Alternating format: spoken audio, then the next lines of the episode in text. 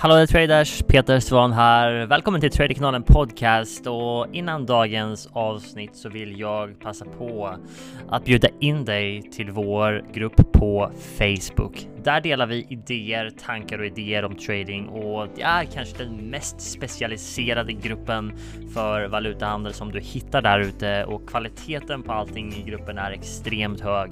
Så om du är en seriös trader, ta och spana in den gruppen. Vi kommer att lägga en länk till den gruppen direkt här i beskrivningen på det här avsnittet, men du kan också hitta den via Traderkanalens Facebook-sida. Ses där inne traders, ha det bra och här kommer dagens avsnitt. Så gör en ekonomisk plan för dig själv. Det här är ett bra tips till alla som är här och när jag pratar med er på telefon som, som ansöker om att jobba med oss så gör vi allt det där. Vi pratar om kapital och vi pratar om målsättning, eller hur? Så kapital, vad som behövs, kommer alltid att bero på vad din målsättning är. Och jag kan göra det väldigt, väldigt enkelt för många av er här idag. Och vi kan säga så här att om ditt mål är att göra trading till någonting extra, det vill säga du kanske vill tjäna lite extra pengar. När det gäller kapitalkrav för det eller minimumkapital för det så finns det inget, eller hur? Men du måste däremot värdera är det värt min tid? Är det värt min tid? För att ponera att det skulle ta ett halvår eller ett år för dig att bli en lönsam trader. Jag vet inte, men säg att det skulle ta ett halvår eller ett år och sen när du väl har gjort det, du har gjort investeringarna som krävs, du har lagt tiden som behövdes, alla timmarna i sim, allt det här. Och så börjar du handla med ett kapital på 40 000 eller 50 000 och i bästa fall så gör du 20 30 000 på ett år. Så det är det som du måste bestämma och jag säger inte att det är fel, lågt eller högt. Jag säger bara, är det värt min tid? För det är vad du måste bestämma dig för där, eller hur? Och den, den andra liksom sidan av det här, det är till dig som vill göra det här till din huvudsyssla eller till och med som många säger leva på trading. Och om du vill leva på trading så krävs det kapital. Du måste ha kapital för att kunna tjäna pengar i marknaden och det krävs. Eh, jag brukar säga lite beroende på givetvis. Bor du i Thailand kontra Sverige så är det väldigt stor skillnad. Men det här är i runda slängar vad jag brukar säga och du kan ta det för vad det är värt, men bara ett ish. Okay? Så en duktig trader, och nu pratar jag om en duktig trader. En duktig trader, jag ska skriva upp det här så att alla verkligen får med sig det. En duktig trader är en trader som blir en del av, blir en av, det är en procent ta 100 procent av traders. Du måste bli en del av de 1 procenten okay, för att kunna komma dit. Och en duktig trader som blir en del av de 1 procenten, du gör 5 till 10 procent kanske i snitt per månad. Det är vad en duktig trader gör som blir en del av de 1 procenten. Okay? Jag menar, jag pratar inte om någon som köper bitcoin och eh, har tur och så går det rätt och så säljer man eller så håller man och så kraschar det. Jag pratar inte om sådana saker. Jag pratar om seriös trading när det är ditt yrke och du gör det här över tid. Och Det är det som jag pratar om. Kontinuerligt, disciplinerat, göra avkastningar månadsvis om och om igen. Du kommer ha en röd månad här och där eh, som jag har visat i mina egna resultat, men du kommer ha fler gröna månader. Okay? Så en duktig trader som blir en del av de 1 procenterna. Och yes, du vet, vi är 1400 personer bara inne i den här gruppen, eller Minst 14 till 20 av er kommer det att kunna bli några som presterar här. Säkert fler, eller hur? För att de flesta får inte rätt kunskap, rätt perspektiv, rätt mindset, rätt utbildning. Du vet, rent teoretiskt sett så skulle alla in i den här gruppen kunna bli en del av de en procenten om ni bara gör samma saker som de gör, eller hur? Så du måste se det här på rätt sätt. När man ser det här framför sig tänker man antingen att oh shit, det är så liten chans att lyckas, men det är det inte, eller hur? Däremot om du gör samma sak som 90-99 av alla gör så kommer du att få samma resultat som dem. Men om du gör samma sak som de här 1 procenten gör så är sannolikheten relativt stor att du faktiskt kan lyckas med det. Så se det på det sättet. Procentuella saker ljuger lite faktiskt när man bara lägger ut procenterna så sätt. För i trading så beror det också på vad du gör, eller hur? Vad du faktiskt lägger ner din tid på, vad du investerar i och om du faktiskt gör det som du ska, eller hur?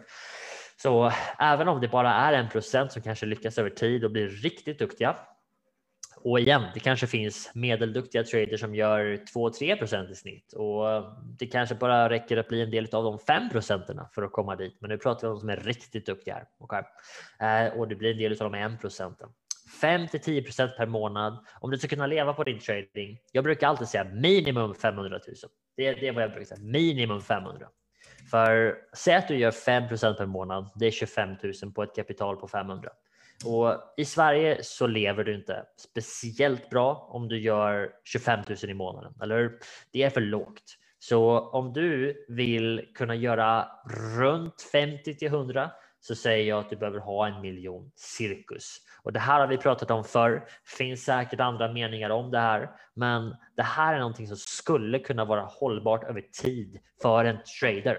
Och jag vill inte ha själv i vart fall, du vet pressen på mig att prestera. Jag måste göra 20 procent varje månad för mest troligt så kommer jag inte att klara det.